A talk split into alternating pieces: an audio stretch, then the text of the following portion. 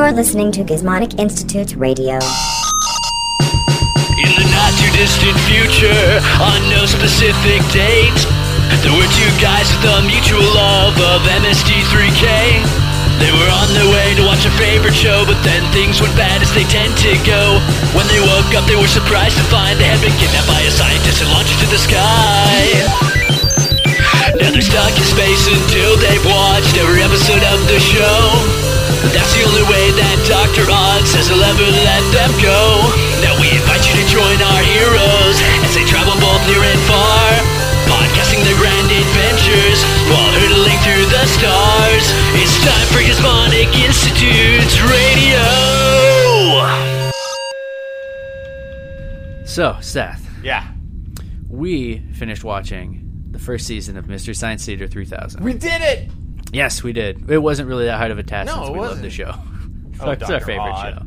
Yeah. Oh, that poor guy. May he R.I.P. Yeah. Yeah. Rest in pizza. Is that what that means? Yeah, rest in pizza because he uh, died in a Chuck E. Cheese. I thought it was remain in pieces. Hmm. Well, he'll probably do that. Remain in pizzas while he's resting in. Oh, remain, Remain in pizzas? Oh, I always Oh. I always heard it. I never saw it written out. Yeah, I've uh, I'm a I'm a definitely a reader, not a talker. Okay. So uh, anyway, um, we finished the whole season. Yeah, we did. So we had, you know, it, it was it was a fun time. It was We good enjoyed it. We times. we laughed. We cried. Yeah, discovered Uh, a lot. But we were left with a few questions. We were left with several questions. So Seth, Yeah. you know what I thought? What did you think? We've got all this technology up here. It's magical. Uh, we're on a spaceship, hurtling into deep space. But I Yeah, I'm not going to let that bother me. yeah, let's not think about it. Not right Um, now. But I do. Okay, I was thinking we, Mm-hmm. we have all this stuff. Why why can't we somehow figure out how to just maneuver it? We'll use Nobot smarts. He's got robot smarts. Super um, smarts. We were able to hack and get into the whole satellite system and everything, and contact via quantum space phone uh, the the man who did the voice of Tom Servo during uh, the first season of MST3K also played Dr. Larry, uh, Dr. Forrester's assistant, and has gone on to do many, many other numerous comedy things that we'll uh, touch on and talk about. Uh, Mr. J. Elvis Weinstein, how are you doing? I'm doing fine, except for I think your quantum phone may have screwed up my hard drive, but we'll get we'll get to that later. Yeah, there's a lot of radiation. i I apologize in advance. Okay. I hope hopefully Yeah. you can hear me through the hazmat suit.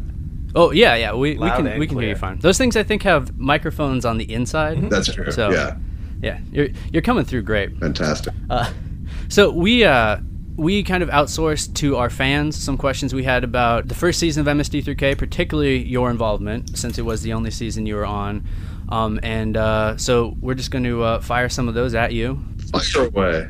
So it's uh, it's pretty well known that you and Joel met during stand-up comedy around the Minneapolis area. Uh, could you go into a little detail about how you guys met and uh, then how you kind of eventually became involved with the show? Uh, sure. Uh, I started doing stand up uh, in Minneapolis when I was 15 years old. And it was right at the very tail end of Joel uh, had sort of put himself in self imposed exile from stand up comedy. Um, for a couple of years, he had he had sort of hit it big, been on Letterman and Saturday Night Live, and done very well. And then he didn't really like his trajectory and just quit. Um, And so I had been a fan of his as a kid, you know, while he was on that trajectory. But a few months after I started doing stand up when I was 15, he came back from his exile uh, at the same club I was working, which was called the Ha Ha Club in Minneapolis. And uh, um, that's when I first met him. And then soon after that, he decided to teach a sort of creativity stand up class that uh, I enrolled in. And you know from from there we became friends and and we would we would get together and write stand up bits together and then um, there was a group of minneapolis comics who had a writing group where we'd meet once a week that joel eventually joined and one day after that writing group we met at a at, at a, at a room at a library in uptown minneapolis um, joel asked trace and i to come the next day to ktma the local uhf station and run puppets for this thing that he was doing. And it really wasn't much more uh, explanation than that at the time. Um, and so we were more than willing to go there and run puppets for whatever it was. And it turned out to be Mystery Science Theater. That's fantastic origin story. That I is love that. really great. Now, did you did you get to choose um, when you got there and you saw these robot puppets? Did you get to choose, or did Joel say, "Hey, you're you're uh, Servo," or was it something that you were drawn to this little gumball machine-headed fellow? I honestly can't honestly answer that. The legend Oh, okay. is sort of now that we walked in and gravitated to our puppets. Um, I honestly can't remember if that's the case. I did. I was Gypsy and Servo originally, so I can't even tell you if I gravitated to Gypsy first or Servo first. I got you. So it's, it's not like a, uh, a Pokemon style origin where you just uh, you saw Pikachu from across the room, or in your case, Tom. No, Sawyer. it may it may well have been handed to me. In fact, it wasn't Tom Servo at that point. Initially, it, It was was Beeper. Beeper. Yes. Yeah. Okay. Um, so I can't imagine I would have been that drawn to playing Beeper. So it probably got a sign. Fair enough. Well, okay, so uh, so I guess th- it kind of answers this question um, one of our fans gave us, but uh, they're wondering if you had a lot of input in the design of Servo, or if you were just responsible for giving him the uh, his personality. The fact that I sort of asserted that I wanted to change the character sort of made Joel want to change the head because that was, of course, Beeper's head, and you couldn't use that. So, Sure. um, so I think the next time I got the puppet back, it had the gumball machine head on it. Um, and then it, it, then it went through a full overhaul between the KTMA and the Comedy Channel year. the new coat of paint and uh, Yeah, but I- I, had, I had we- almost, I had well, I, not even almost. I had nothing to do with the robot design or or maintenance or or upkeep. you're just making the jokes. I just, uh, I did create the Tom Servo character, okay. um, and you know, and that, but. Uh, but you know, obviously, that doesn't really show up on a gumball machine's head. you know, so- Well, speaking of character development, do you think you could uh, tell us a little bit about uh, the development of uh, Dr. Lawrence Earhart? Uh, yeah, what what character development there was, which was pretty minimal, as as you, I'm sure you've just witnessed watching season. um, a lot of it had to do with I wanted the voice to be different from Servo's, okay. so I went with the squealy whiny thing to sort of counteract the baritone Servo thing. And beyond that, I mean, it was pretty much, uh, hey, you guys are evil and hurry up because we want to go to lunch. Uh, that was kind of the character development. Trace had sort of this Gregory Peck character that he was doing, and I was just going for whatever my 17 year old, you know, version of evil scientist was. and it was pretty broad, and, I, you know, I wish sometimes I wish I could have those back a little bit, but, uh, you know, I can't really. Uh, I can't judge my comic acting chops by my 17 year old standard. So I, I, I let myself have some slack, but uh, but yeah, it was an underdeveloped character. I'll just say it. It just was it was very developed. Well, I suppose if I had wa- to look back on my 17 year old creative self, if I had anything as good as that to look back on, I would I would feel lucky. Yeah, but but at least it's not on YouTube. So, Oh, fair enough. Okay. Yeah. Yeah. No one can put my bad poetry on YouTube. yeah, there we go. well, uh, when it came to the uh, the movies that you guys uh, picked to riff, did you have any direct input in that? Um, and were there any that you really wanted to do but couldn't because of any sort of logistical or content reasons? Well, it was kind of different on the first season on KTMA as the local show. Uh, we all we had available to us was the stuff that the station had licensed. You know, a station would license a whole package of movies, and they'd do it because they wanted the top five on the list. But along with those comes 40 pieces of crap, and so we would sift through the 40 pieces of crap until just we'd watch them just long enough to go, okay, yeah, that'll work for the show, and then we'd come in the next day and really improv it. Uh, Gotcha. and then when we moved to Comedy Central, uh, it was HBO uh, was was finding movies for us and sending us ones to choose between.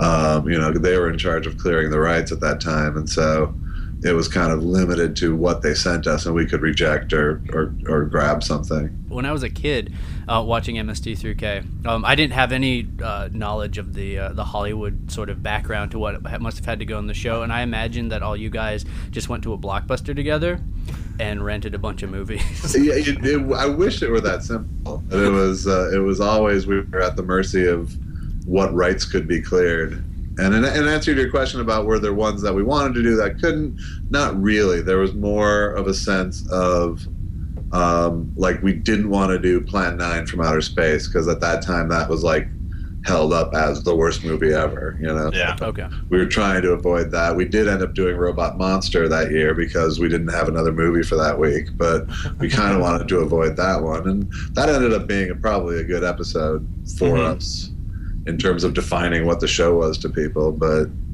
Oh at yeah. first, we were kind of trying to not go with the s- most obvious choices. What was the uh, the writing process like during that first season? I mean, how did you guys hash out the the riffs? Did you did you watch the movie and throw out what was there and so, you know see what stuck, or how how did it go? It really was that. It was really all of us sat in a room with with a remote watching the movie, and and every time someone said something funny, we paused it so we could write it down in the script, you know, and then we'd go back through it again and kind of do it that way, and you know, just keep keep watching it and keep throwing things out, and if everyone laughed, it went in. How long did it take to get through uh, like a, an hour and a half movie eh, with that process? Uh, that's a day at least, Oh wow, at least, you know, sometimes a couple days. So uh, when it came to doing the host segments for the show, uh, were there any that you particularly enjoyed doing, or were there any that you kind of uh, ended up not liking as much?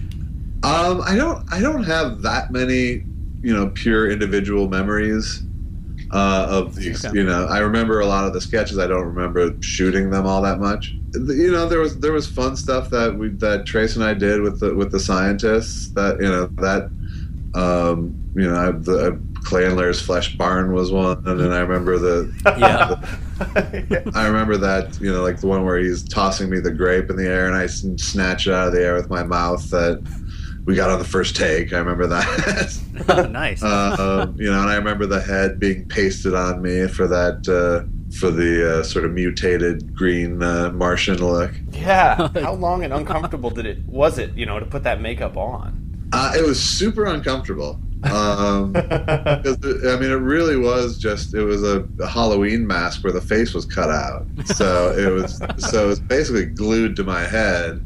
It was pretty seamless, I gotta say. yeah. to say uh, they did a great job with it I, for for the for the eight dollar effect that it was. Um, it, it was it was pretty good looking. I had to give it up to them, and I think I have to give it up to all those guys. I have to you know Trace, you know Trace who is you know sort of self taught everything. You know, designed the spaceship and designed the set. And, you know, and tho- those it was it was neat to work with those guys, and it, it really taught me early on that having a whole bucket of skills is a good thing because you can make more stuff that way. This is kind of a more specific question. This is something that we've been kind of uh, it's it's a it's a running theme that we've sort of been debating throughout our watching of season one. Right. Um, it, it happened in the middle part of the season. Um, throughout every episode, every time Joel would press the button uh, when the buttons finally showed up on the table, uh, either like during movie sign or when he'd answer the when the scientists were calling, he would reach down to a bowl of grapes and pop one in his mouth Right. and we were we were kind of hoping there'd be some sort of you know Skinner box style experiment payoff to this. Was this something that you guys kind of threw in there as an Easter egg, or is was there was there something planned that never actually ended up making it into the show? No, there was nothing planned. It was it was just there for texture. It, I think it was just there to sort of reinforce the experimental quality of it all and the, remind you that Joel was a test subject. Okay, Oh, cool. That, that totally makes sense. All right, we're gonna. I'm gonna nerd out here a little bit. Um, uh, so, Nerd it up. so what should have been the final episode of the first season, which was "Women of the Prehistoric Planet," was actually broadcast as the fourth episode of the first season.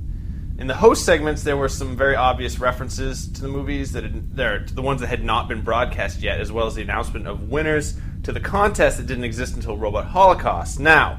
Was there a particular reason why this episode was pushed forward in the season, or was it like an arbitrary decision by Comedy Central, or excuse me, the Comedy Channel rather at the time? Yeah, it was. I, I think it was a non-arbitrary decision by comedy. Central. Oh, really? I think it was, uh, and I've had this experience in other series that I've worked on is when you premiere a series, they really want to put what they believe are the strongest episodes forward Oh, okay. uh, because they're figuring that new people are co- for each of those few first few you know even six weeks you're getting new viewers each week and you want to make it sticky for them you know so in, the, in their mind they thought i'm sure they thought that it was worth messing up the minimal continuity to uh, to put what they thought was a strong episode forward okay. It was. It was. Uh, was one it a of strong our- episode Yeah. Oh, okay yeah. so yeah. That, yeah i think that backs me up then i think that's why Yeah, well, it was, it was a it was kind of a unique look because you know the first three episodes were kind of sparse. There weren't buttons on the table, uh, things like that. But you know, Women of the Prehistoric Planet kind of gave us a look forward into what the show was becoming. right And uh, yeah, it yeah it was definitely one of the stronger episodes. So okay, that totally Yeah, makes it sense. came unstuck in time. It was very Vonnegut. I wish I wish there was that creative an intent behind it. So after the first season, um, you left the show, but then went on to have what many would consider a very, very successful comedy writing and producing career, uh, writing for shows like Freaks and Geeks and America's Funniest Home Videos.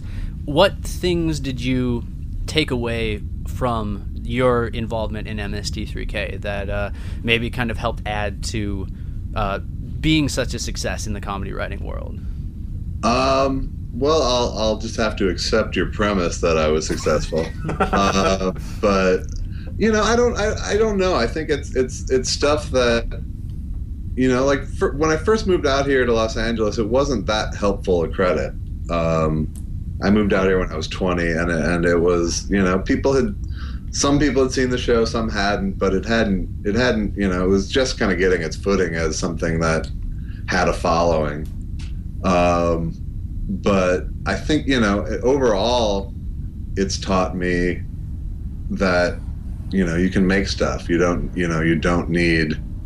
I- I'm, one of my first jobs uh, in Los Angeles is I was a writer and then head writer of Greg Kinnear's late night talk show on NBC, and there was you know there was this huge staff. There was you know thirty some people in the office and and Wow. you know fifty on stage to create this talk show, which to me was like I, I had come from six guys doing everything, you know, to the real world of showbiz and unions and all these things.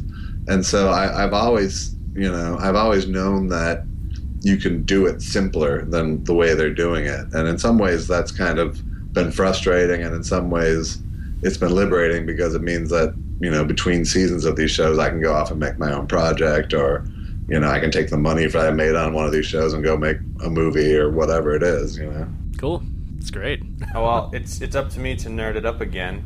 So. Nerd up. So in the first episode of uh, season two, the disappearance of Larry is explained by TV's Frank holding up a milk carton with your picture on it and stating he, he's missing. Now, as Which a was, co- which, was, which was, for the record, pretty mean. It was pretty mean. right? Okay, well we want to. I mean, we we feel like we're going to take this opportunity. They were pro- obviously pretty pissed at me at that point. Well, uh, w- maybe you could clear the air, and, and I don't know if this if this could something that could be put on Wikipedia, but as official MST3K canon, can you tell us what ended up happening to Dr. Larry? Please, just and, and, you know, I don't know if I'm. Let it all author- out. I don't think I'm authorized to create. okay, unofficially. Um, you know, I, I don't know. I think uh, I think you know maybe he came out of the closet. Maybe Okay. That, maybe that finally made him happy, and uh, he started uh, a, a software firm.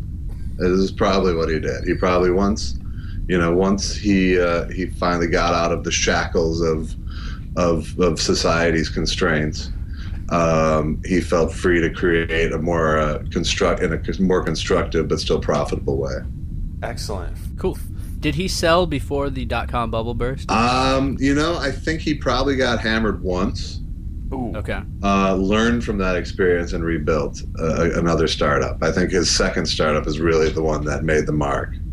But he, he but he went to school on that first one during the during the late nineties. How cool is Okay. that? You know what's cooler than a million? A billion, Right. exactly. And he went on to found a company called Facebook. That's right. Well, it seems like Zuckerberg's about that level of dick as Larry. Ivey.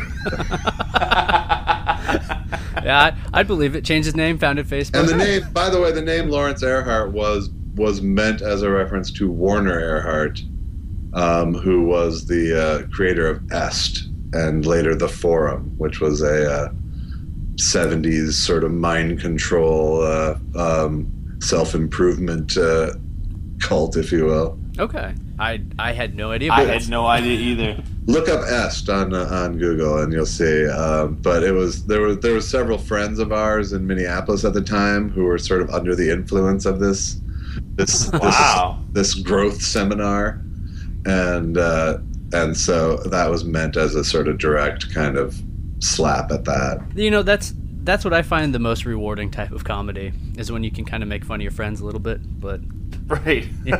There were, there were plenty of mystery science theater jokes that were only funny to six people in the world. but they're Let's- so that's good. funny That to was those the six potential people. audience. It wasn't just that six people got it; it was that only six people could possibly get. It. Well, uh, we've got one more question for you. So, um, since starting our podcast, we've seen an overwhelming interest from fans of MST3K who are watching the series again along with us. Do you have any final thoughts for those people who are still, you know, quote unquote, still circulating the tapes or, you know, still supporting the show almost 25 years after it began? Uh, yeah, I'm, I'm thrilled that you're out there for sure. You know, I think it's uh, anyone who makes art of any kind, you know, wants it to live on. And you know, I think e- in, in the days that we were making it, I don't think we dreamed that it would. I don't think we dreamed it was even really an option. Um, you know, it just it, it just not how things went. You, you didn't buy seasons of television on you know on on DVD back then, and so you know so it's you know it's amazing to me that a it survived b it survived this long and that it's gaining new fans still it's, it's that i mean it's really gratifying it's a fun time to be making things because you kind of know that they aren't just going to float off into the ether the way that they once did As, as people who came into the show as, as kids and then are rewatching it now, um, I'm still glad that it exists. Oh, and- absolutely. yeah. It's a lot cooler to see it now uh, later that I'm smarter and I get a lot more of the jokes. yeah absolutely i mean there's just so there's so damn many of them that you know that it is a, it is a show that keeps on giving because you can't possibly catch them all just in one pass it seems And I just want to say, and I'm going to put this on the record: you, as Tom Servo, pretty much owned season one. I we do a top five riffs on every show, and the majority of them went to Servo. Oh, yeah. oh well good thank you Yeah, and and that was that was kind of a, uh, I, I guess the overall sentiment of our fans who wrote in because we asked for people to send us comments about what they thought of season one if they watched along with us, and a lot of people the general sentiment was well I'd never really given it a chance because I knew it was there were you know a, a different cast member as Tom Servo but man that guy is actually really funny well you can suck up more of me riffing with cinematic titanics now but uh that- it's uh like I said, I'm still I'm still glad it's out there. There's a certain cringe factor for me because I was a kid when I did it, so Right. you know, I always kind of want to go back and school that kid onto how you sell a joke. But uh, but uh, but I you know I still stand behind it and I'm still proud of it and I'm certainly proud to have been a part of it and you know whatever impact I had on the show I'm glad about.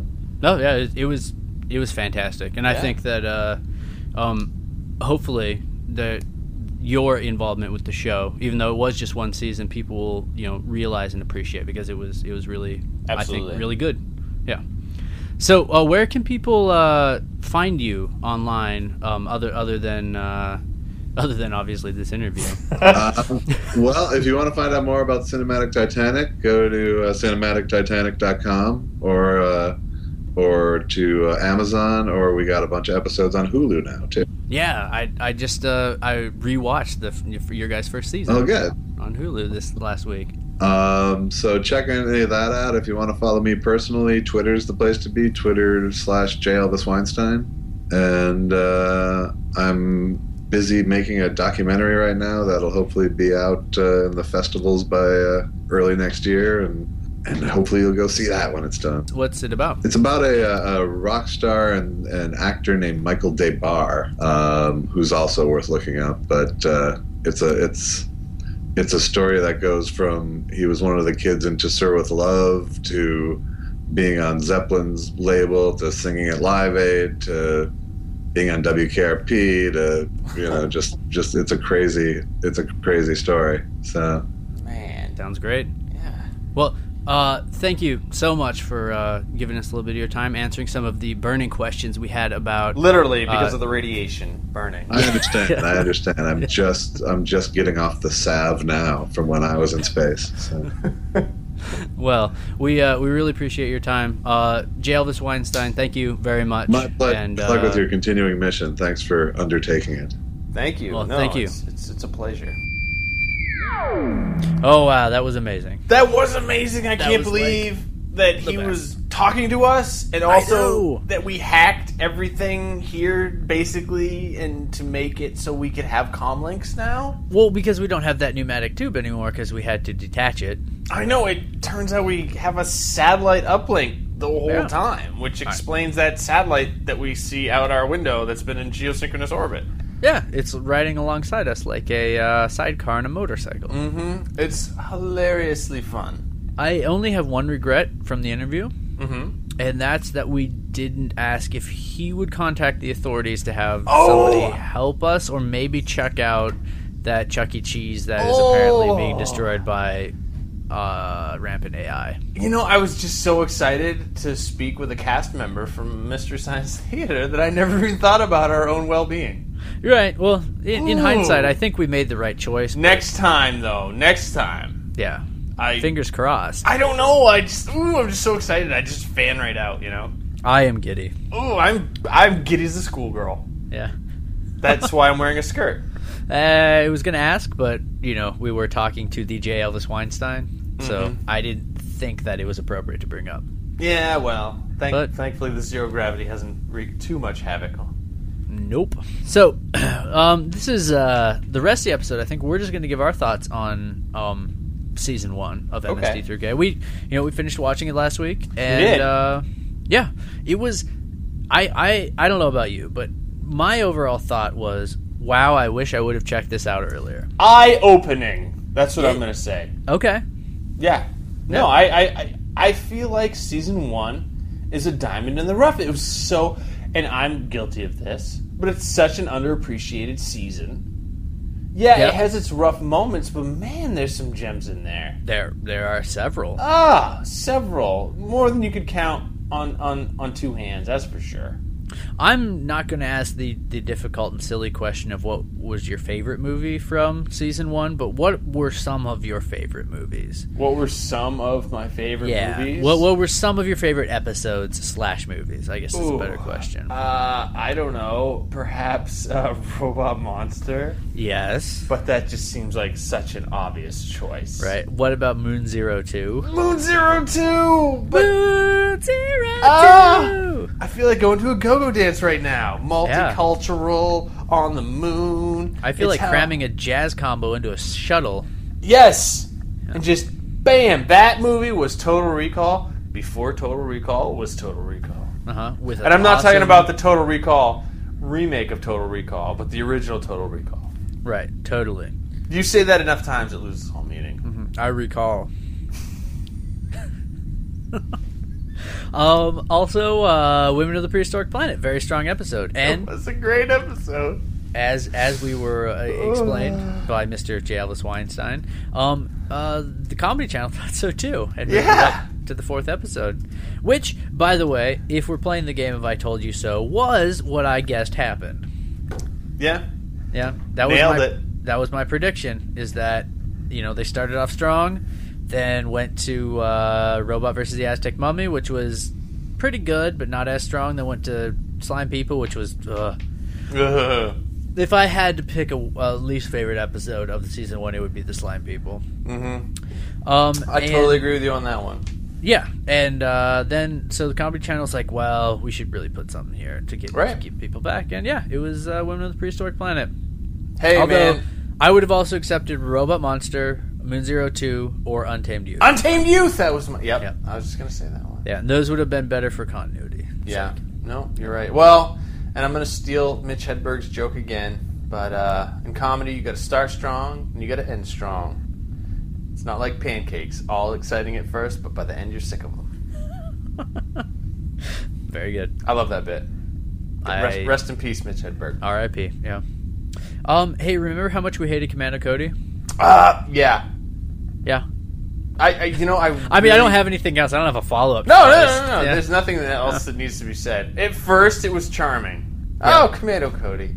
Oh, I like it. Look at this spaceman hurtling through not space, but well, sometimes. And then no, it was no. He just- never, he never actually himself hurtled through space. That's true. They He just was had in a the, ship uh, that was hurtling through They had space. a, right, they had a, uh, uh, a municipal bus driver blast them into uh, space to fly them Yep. to the moon Yep. to uh, To fight uh, plywood tanks. moon people. Right. Yeah. Seems like vague, like a like. Doesn't that seem like a racist term? Moon like, people? Whoa, a bunch of moon people moved into the neighborhood. Big Ugh. crater heads. Got a bunch of cheesies. Ugh. Yeah. Whoa, whoa! Are you dating one of them cheesies? No daughter of mine. Yeah. We've seen with a crater head. Go- go- gosh darn spacers. I like that we just coined a, a new racial epithet for Or uh, cheesies? right? For for something that doesn't even exist. Yep. Men who live on the moon. or so we think. Science is not proven, Nope. other than it is. But whatever. Did you know that there were three Commando Cody episodes that we didn't have to watch? That's good. Yeah. Yeah. No, I don't. I don't mind. I don't really care as to what happened. I don't either, and I'm I'm actually we are able not only to connect our space phone through uh, the quantum the quantum net uh, Yeah. back to uh, Earth. but so we're many Mm-hmm. also- electrons. Yeah, also the Otternet is uh you know jumping through the black hole and Well, uh, it's Wi-Fi. yeah. I mean, it's pretty ubiquitous. Li-Fi. Mm-hmm. Um, and uh, I'm not finding anything on Autopedia about how Commando Cody ends. You know what? Oh. I, think how- it's because no know how one it cares. ends. I know how it ends. No one cares. Spoiler? Nope. Okay. He dies. Okay. It's really dark. Yeah. Yep. I think we fantasized about that. Uh, No, that the- yeah. The, last episode is Commando Cody's funeral. Yeah. He died. He drank himself to death. So 'Cause it was, that's- really, it was really dark. That's the only way they couldn't live on, uh, or they couldn't end on a cliffhanger, is if they just lowered Commando Cody into a grave in a coffin. Right. And then a like a, a fighter squadron flew over and just dropped bombed, just carpet bombed the funeral. but I guess if they wanted to, they'd do that cheap trick and show Commando Cody like popping out of the coffin and running away before the bombs hit. Yep. because that's pretty much what they did every episode. Yep. But man. Ah, man. He could Commander never Cody, die. I, I think we can ubiquitously agree that Commander Cody was the worst part of MSD3K season one. I agree. Yep. It was the shockingly worst part because, like I said before, it started out charming. Hey, Yeah. Fun. Fun. It's nipple, nipple, tweak, tweak. And then. fly, fly, fly. Ooh, boy. It just got. It got sad. It Yeah. got sad, then it got boring, Yeah. which are two bad qualities to have Sad Ah. and boring. in an entertainment product. Man. I, I imagine that's what it's like at a, a nursing home. Very Sad and then boring? Sad and boring, yep. Okay, I'll uh, I'll bite. I'll go with that. Sure. Yeah. Okay, so uh, you know that I mean that that pretty much covers our views on season one. Yeah. Okay, we had a uh, we had a bunch of questions um, from fans. Uh, some of them made it into our uh, interview with uh, J. Elvis Weinstein. Yep. Um, some of them were directed though specifically toward us, so I think we'll uh, we'll go through some of those right Okay. now. Um, Thankfully, we were able to grab a couple of the paper ones out of the tube before it was severed. Yes, and then Oh! also uh, we're still able to check Facebook and. By and the way, our- did you seal that tube off? Because a lot of our oxygen was just going out of it. oh yeah, I did. Okay, okay.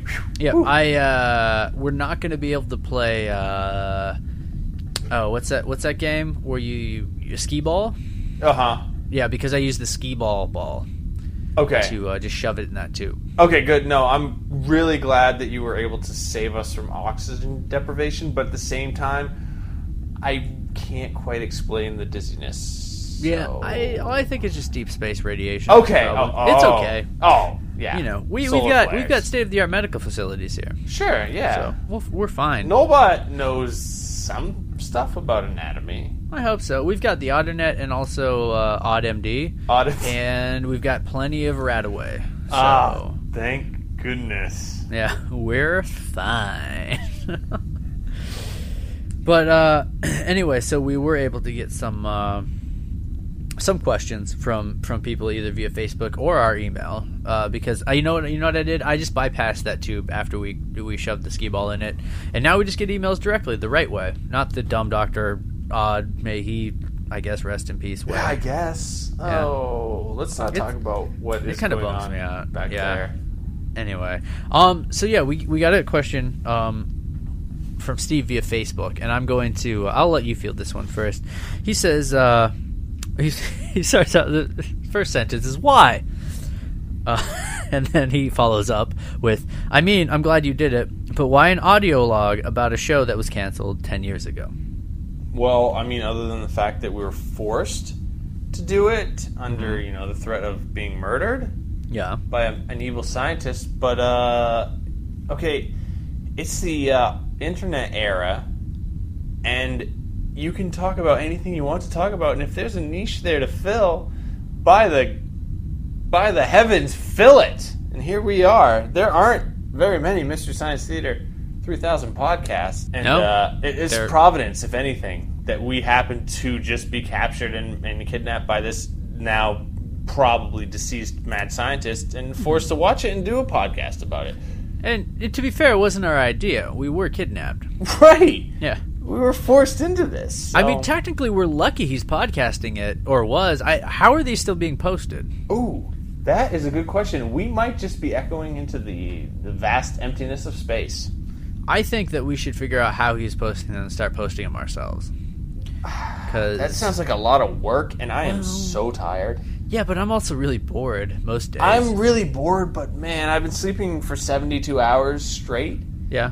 then I'm awake for, well, what, eight, ten hours? We should really check the atmosphere of this now Yeah. hurling through spaceship because I, don't guess- think that's normal human behavior. Well, it sounds like a lot of work. Oh, I'm just so tired all the time. Uh, regardless, I have a uh, a much shorter question or a much shorter answer to this question because it's the best show on television that ever existed. Yeah, that's true. Nope. Few shows have even come close to the glory of Mr. Science Theater 3000. Nope. And I guarantee the ones that have come close definitely don't have 10 awesome seasons. Yeah. Their episodes aren't like an hour and a half long. Yeah. No. Right. And nobody's 10 doing a seasons of podcast MST about them. I know 10 probably. seasons of MST through K is equal to like 30 seasons of a regular like 22 minute run Yeah. TV show Yeah. in Like- terms of content. Like and the it's all great. Simpsons, they're on season like 300, but it stopped being funny 290 seasons ago. Sure. And still not as much content. Nope. Yeah. You won't get you won't find it anywhere else. No. No, it's it's fantastic. So that's there why. you go. Yeah. That that that in a nutshell we are forced to do it and it's also the best show on TV. Mhm. Yeah. Man, I'm dizzy. and uh, let's see. Oh, he also asked, "Is that Ellen McLean doing Glados in the intro? Sure. Why not?" You'd have to ask Doctor Odd. He put the thing together. Mm-hmm. Yeah, he, he edits every show. Yep. And I mean, it's possible that we know Ellen McLean, and Mm-hmm. it's possible that you know we're friends with some of the people at Valve. But And it's possible that Jeff and I have been playing Half-Life 3 and it's awesome, but we're not allowed to talk about it. and it's possible that Gabe Newell is looking at us, is shaking his head right now from Mm-hmm. two cubicles over. But that's so neither here mad. nor there. He's so you wonder mad. why Half Life Three is not out? It's because Gabe Newell is up here in space with us. Yep. He's mouthing, "You're not supposed to tell anybody. Be quiet." Okay, we should, uh, we should move on. Yep. Yep. All the technical stuff, you can thank him, by the way. So let's move on. Mm-hmm. Yep. Yeah. You should, uh, yeah. I hope that answers your question, Steve. Um, Adam uh, from Facebook had a couple questions. He said, uh, "Whatever happened to the actress that played Valeria in Robot Holocaust?" Oh. And uh, we actually looked this up. Um, she played a part after after Robot Holocaust. Yep. She went on to play a very important part Oh my God. Pivotal. in Pivotal role. a what was this a a, a miniseries? It was a TV miniseries, yeah. One of the, one of Okay. the greatest. I mean, you one of the greatest TV miniseries of all time. Oh, absolutely! It was called Wilder Western, Ah. inclusive. West Hen. Oh, Wild we- Wilder Weston. Oh, sorry. I, Yeah. I was so excited to read the title of this well-known miniseries. Yeah. Yeah. Well, Uh, I mean, it was one of uh, Dieter Waddell's uh, best works. I mean, you can't go wrong with uh, Christina Yonda and Kat just. and and Peter Stiebeck. Yeah, well, Kat- Katja Sch- Stutt. Stutt and Yeah. Gudrun G- Gabriel. Yeah, a lot of Germans. Yeah, on yeah. this Well, show. I mean, Fan- Felix von Manteuffel. yeah. So what uh, what part did you play on this? Uh, she played Hans im Frachen Helsen Hudenbaben. Oh wait, no, that's that's German. I'm sorry. I, ugh. She played airport employee. Okay, yeah. So she went on to play airport employee in the German miniseries Wilder Western, comma inclusive. Waller West Ten. Well, sorry, I'm That's sorry. very I, important. I'm so excited about this. I would be mispronouncing all my children as well because it's just such a or Darlis, like Yeah. These well, I'm and I'm gonna miniseries just, slash soap opera. I'm a stickler for the Germanic languages, and uh, actually, this is uh, Wilder Westen. Wilder Westen, Yeah, comma inclusive. yeah, yeah. Yeah, yeah. I don't know what inclusive means in German. Um, I, your guess is as good as mine. I don't know. Yeah. But Just- that's what she did. Yep. She went on to be German. She went on. Yep, she became German after this. They're just like, hey, you, you get the accent. Why not speak the language? And she did one thing. She's like, I'm done. Mm-hmm. Yep. She's like, Man, I gotta go back to space. Uh, she's apparently on Facebook, but her profile is, is set to private. Which is yeah, Yeah. which is the worst thing. Uh huh. But if you want to reach out to her there, she's uh, she's there. So hope Just that give her answers your a, a question. hearty uh, "Wie geht es Ihnen?" Yeah. Oh, and Adam was also wondering why and whose idea was it to have so much fog and slime people? Oh, that's an easy one. Uh huh. People, the fog machine lobby. Yeah, I was They're- gonna say the the fog the fog lobby. Yeah. Yeah, they're very powerful out Yeah. in, out in California. hmm In fact, uh, a lot of people didn't know this, but uh, "Gorillas in the Mist" was a direct result of the power of the fog lobby. Okay. Yep. Yeah. Well, they uh, they provided. Before that, all it was the, just uh, called "Gorillas." Sure. Yeah, it was just called Gorilla Hands in Asteroid. um, the fog lobby is also responsible for all the special effects and programming for the uh, Silent Hill for the PlayStation One. Yep. Yep. Um, see, well, what happened was, you know, Slime People came out what in 1963, I think. Yes. Yeah, and uh, so you're, you're coming off of World War II and the Korean War. Before that, the Fog Lobby had had all of their assets invested in Fog of War, Oh yeah. which, if you ever played a, a real time strategy game, you'll know is an integral part of the strategy surrounding war. Is the Fog of War. Absolutely. Yep. And uh, and then all of a sudden, you hit 1963. It's pre-Vietnam. Um, there's still you know minimal conflicts around the world, but the fog lobby isn't seeing as much revenue from the fog of war as Right. they were uh, previously. So then they had to figure out how to monetize other areas of Oh, yeah. uh, business, and Yep. so they decided to go into the film enterprise. Mm-hmm. Uh huh. And uh, the culmination of their power was the 1980 uh, John Carpenter film *The Fog*. Okay. Yeah. That and the uh, the the uh, the popular video game um, where you have to take a little cloud and guide it across a busy street, Fogger. That's a good game. Kids Yes. are always playing that down at the pizza parlor. Uh Uh-huh. huh. Uh, getting grease all over that trackball. They love the. so that explains it. It has a lot to do with uh, political chicanery. Uh-huh. Uh huh. Yep.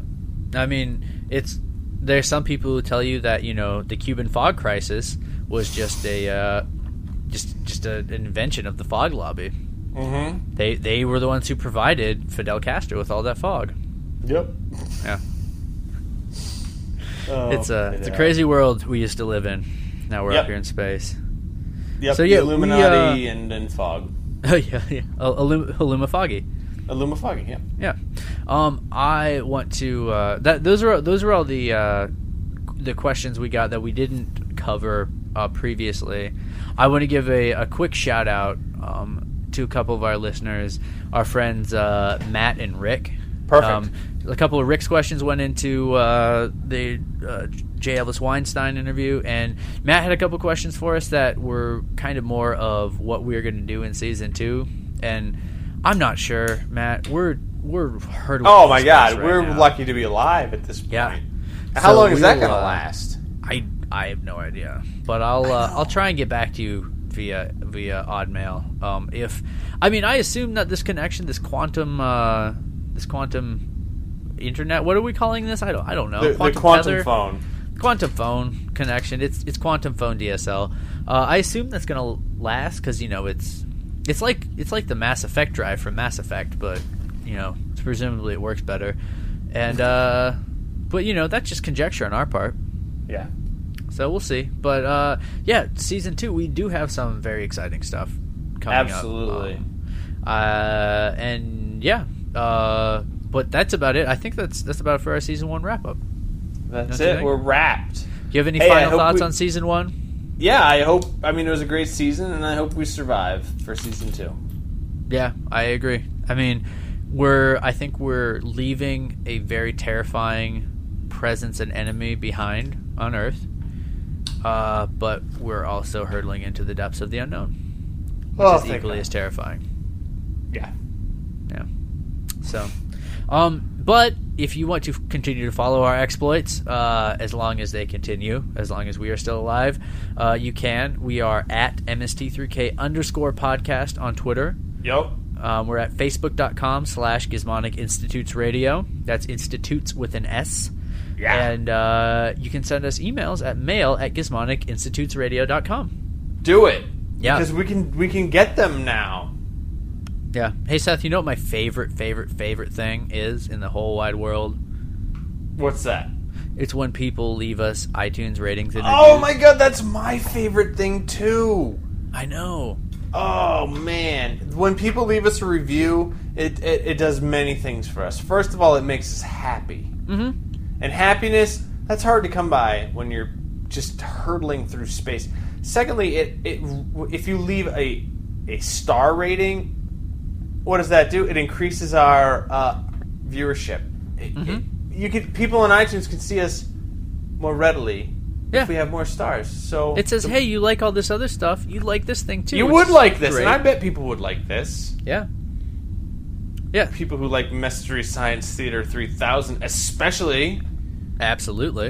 And it's a great way to go back and watch Mystery Science Theater. And, you know, you're probably missing some stuff. You Yeah. dolt. yeah, yeah, dummies. Well, Yeah. calling calling people dummies isn't a good way to get reviews. Oh, I I mean, don't you think that's- smarties, pay more Yeah. attention because you're so smart. Yeah, but thank you to everyone who's uh who's written us a review or given us a star rating. Yeah. Um, we we've we've been around for a whole season. We have a modest amount of reviews. I'd like to see it double. I would Season like to two. see it double as well. Yeah, because you know you love you love MST3K, and we love MST3K. We love making this show, and when you guys uh, like like Seth said, give us reviews, it helps more people find the show. Yeah. and uh, then they can watch along with us and watch along with you, and then there's this whole big happy family of people Right. who love the best show that, in my opinion, has ever aired on. It just Earth TV. snowballs. It's, and then is. it turns into an avalanche of fun. A Yep. fun avalanche. Instead of dying, you just you smile. Yeah, s- a smile. It's like being caught up in a giant catamari ball. Yes. Yeah, Right. yeah. High I score. imagine that's not terrifying at all. No, no. No. You're Could only in be. there with shrimp and, and, and giant Japanese robots. And cat clocks and batteries and gold pieces and Yep. yeah, little weird lanterns. Mahjong pieces, Uh huh. Uh-huh.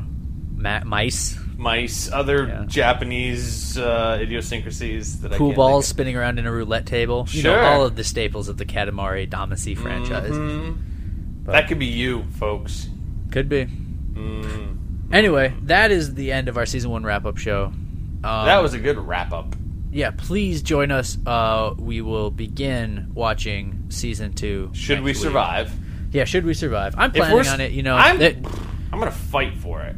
I am absolutely gonna fight for it. Yeah. So uh, yeah, we'll uh, we'll be watching season two. So uh, you know, um, Yeah. yeah. Uh, Thank you all for making the show a success, and most of all, thank you for showing me that tomorrow is worth living for. mm-hmm. thanks everybody, and we'll see you next week when we start watching season two.